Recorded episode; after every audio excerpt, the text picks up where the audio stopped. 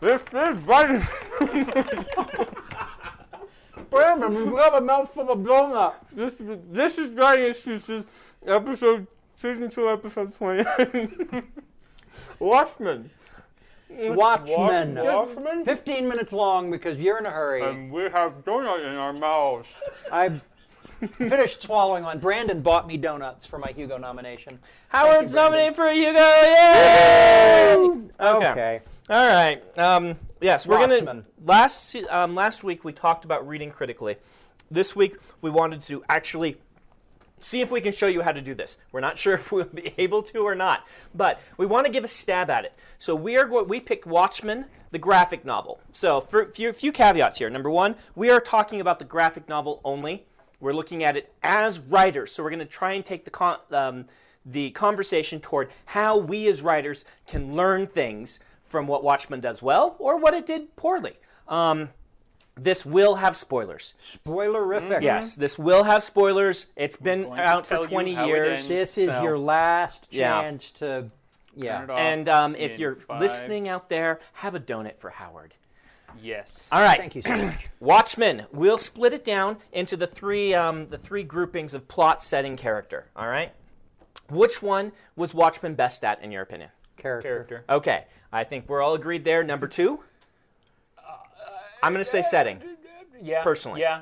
I'll Um, agree with that. The You- setting setting was amazing. The alternate 1986 Yeah. 87 that they created. it was um, great. Yeah. But Brilliant. um, th- there were some good plot elements too. But my personal feeling is that plot is the weakest. So let's I will agree. let's start then with character. What can we learn from character by wa- looking at Watchmen? What did it do well, and how did it do it well? Well, one thing that uh, I was really impressed a couple of weeks ago when we had Tracy Hickman on, and he was talking about how every character in your story is kind of part of a larger conversation, and that Uh-huh. they each fill a different role in that. Okay. And what I loved about Watchmen is that each of the main characters is reacting to the same situation in a very different way. Okay. They're all they have different perspectives, different backgrounds. They have they form different plans when they figure out what's going on. Right? They yeah. It's he, Alan Moore actually said in an interview once that he was looking at trying to approach the same projects from multiple different perspectives. I love it when a book does this. Um, because inevitably, I can find several characters who see things like I do, and several characters who don't.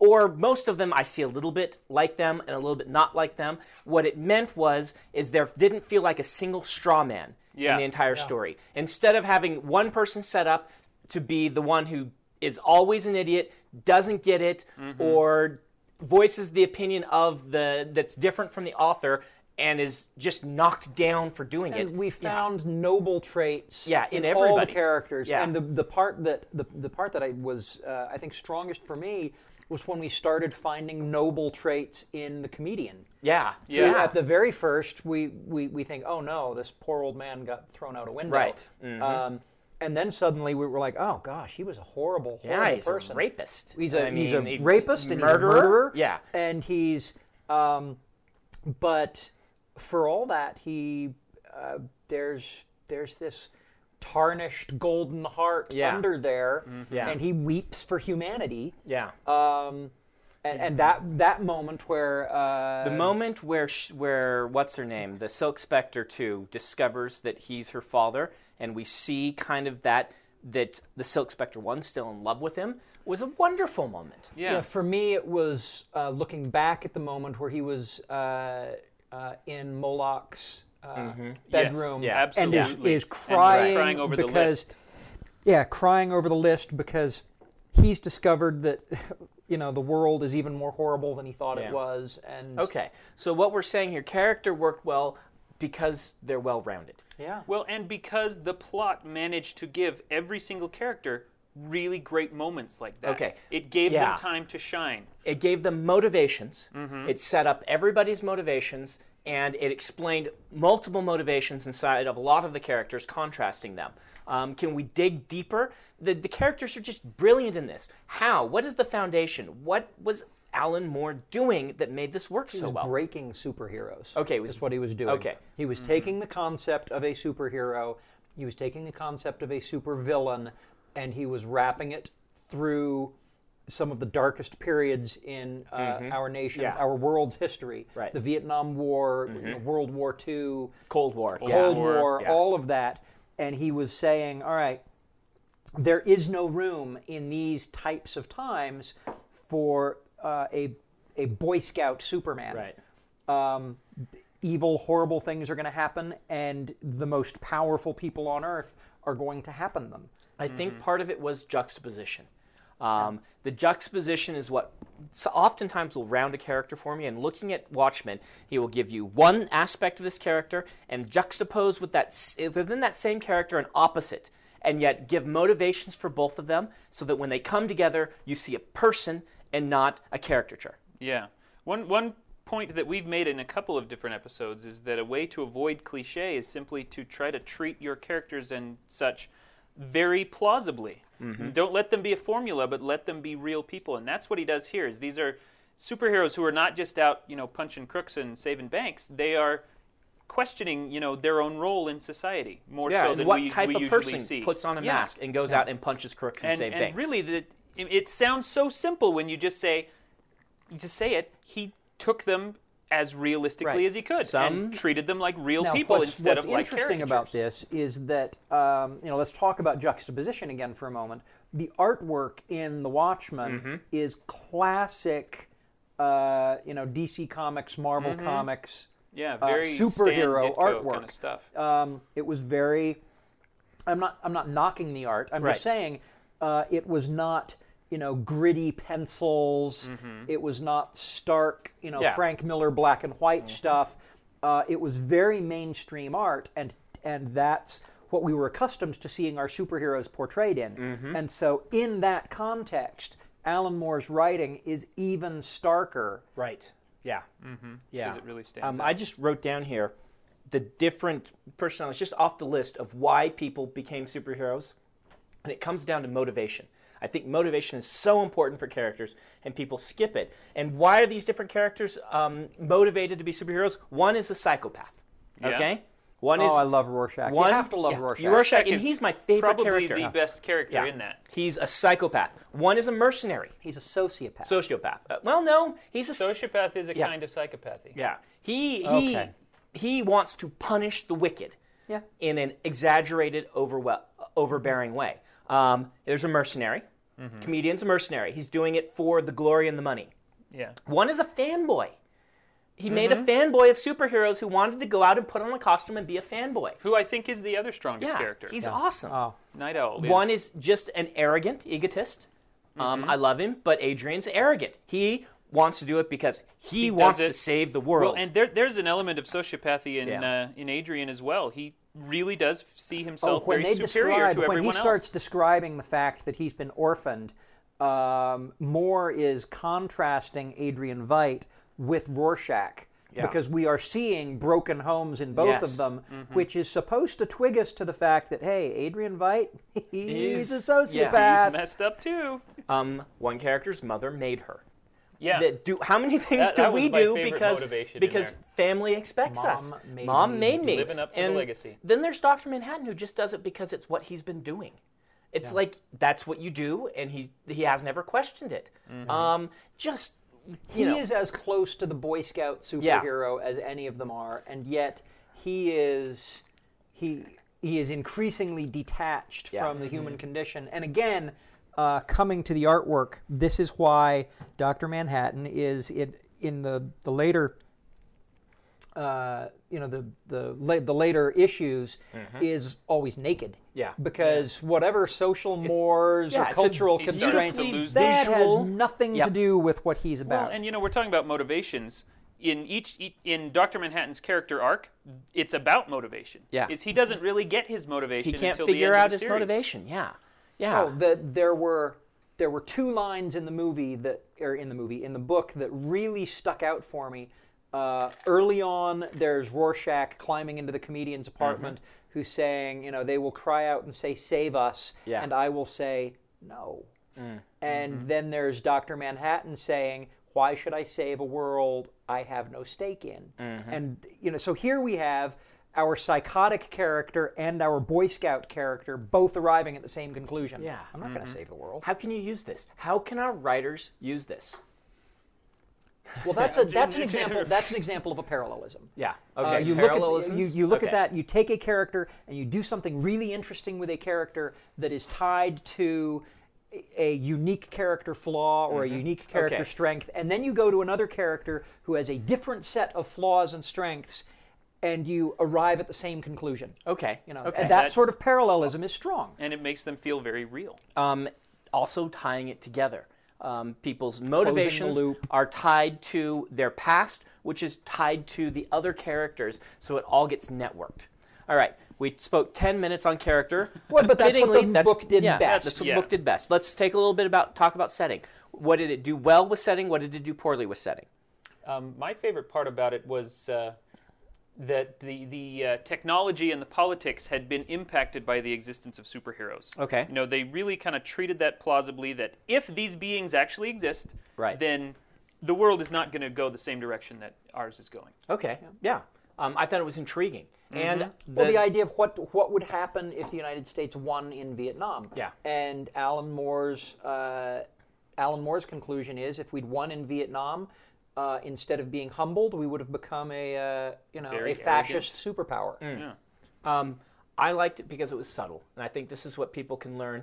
I think the more subtle your world building is, the more subtle your your, your setting is as it's introduced. Absolutely. Generally, the better it's going to be. You know, one of the coolest things they did in there was they filled that world with zeppelins and airships, and they never matter. yeah, They're there all the time, but they're never important to the story. No one ever rides in one. It's just a very subtle element to clue you in Yeah. about how this world is different. Nixon running for whatever his fifth term, Fourth term, term, fifth term, yeah. Um, I think it's mentioned once or twice, barely even. I mean, it's there, and you. It takes a little bit of time to figure out that it's even Mm-hmm. alternate world, um, which is you know it just did wonderfully. Um, one thing, if I'm going to offer a criticism, we're here to offer criticism. Mm-hmm. When we criticize something, it does not mean, oh, look how much better we are than them. We're trying to learn as a writer and say, what did this person perhaps not do as well, or what would I change? Um, one thing that itched at me with the setting throughout all of this was that the premise was, what if superheroes were real? And yet, all, all the characters except Dr. Manhattan have no powers. Mm-hmm. It has I have trouble believing that they are capable of, Of what- doing the what- things yeah. that they did. Yeah. Yeah. Well, they say all of them except Dr. Manhattan have no powers. Yeah. Um, Adrian Veidt, does. Veidt, and Nite Owl uh, were backed up by technology. They were, but Veidt doing the stuff that he did, does. Yeah, he's- and I mean when when they Catching they're fighting, he catches a bullet. I mean that exactly. Um, that I could not quite reconcile that because it was as if the text are trying to tell me we're looking at this real, and yet superheroes all have super speed and super strength. Yeah. It feels like to me. Yeah. So All right. I will agree there. plot. Um, you, we, we identified plot as the, the worst point. Um, let's know, when let's people, ask this when question. People, yeah. When people uh, complain about the plot in uh, Watchmen, they the first thing they point at is the giant squid uh-huh. uh, at the end. It, it's never called the giant squid in the Right. book, but they, they look at that and they say, wow, that just kind of came out of nowhere. It wasn't properly foreshadowed, it wasn't properly set up, and it seemed so silly, uh, just wasn't done well. For me, um, yeah, I didn't like the giant squid much, but the part I had a problem with was the the uh, unfolding of the mystery did not seem convoluted enough. It was a very very simple mystery. I will see. At the same time, I felt it was it was a stretch. Um, if Adrian, when he explains his backstory, his where it, this is like issue 11 Yeah. Um, it should have been the high point, and yet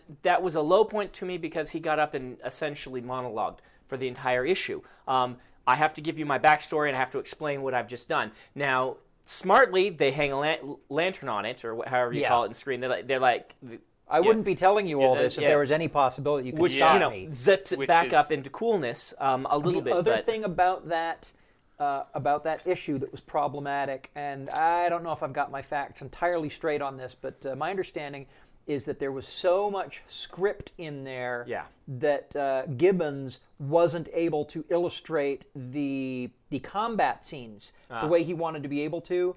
And you know they had to fit it in a 24 page comic book. Yeah. And so there were compromises made, and that's one of the problems of working within that form. Yeah. They had a deadline, they had a page count limit they were working to. Yeah. They had an overall volume limit they were working to. And it was a collaborative work. as and well. yeah, and it was a collaborative work, and they Okay. made compromises in that issue, which I think is why it fell flat for you. I if think- it had been yeah. Mm-hmm. done differently, we could have had Adrian monologuing, we could have had them fighting, and it could have been more climactic. Um, I think this may come into what I said last time, which I had trouble explaining, which is at this point, I don't know if it could have been done better under the restrictions that they were under. Under those restrictions, Under those yeah. restrictions, Yeah.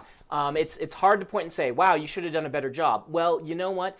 I have the luxury, luxury, Luxury. I can write a whole book, um, sometimes an entire series, and then go back and foreshadow and revise and make it work. They've they're releasing releasing issues every couple of months and Mm-hmm. working on the next one. And Releasing you know, it the- monthly, and the the on the same note, the uh, the what's the pirate story? The black Yeah, whatever Black Frigate- The black Frigate. frigate. I loved that story, but I think that uh, the core story was better off without it, and yet the needs of the medium kind of forced them into including that.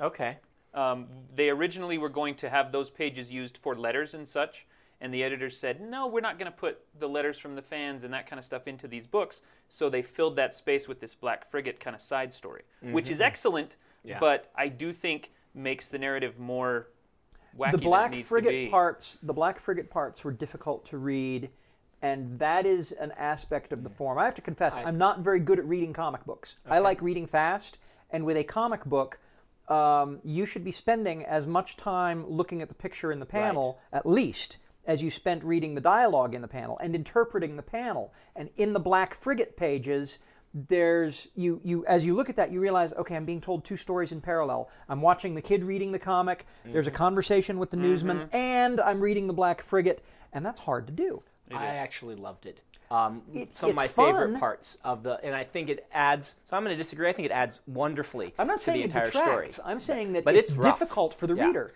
it's a challenge to read. This read is a mind blowing work. Yeah. It's you do not get what you're expecting when you sit down to read it. I did not. I've been told this is the best graphic novel ever. Yeah, yeah, yeah. I know it's going to be. I read, sat down, and I just could not.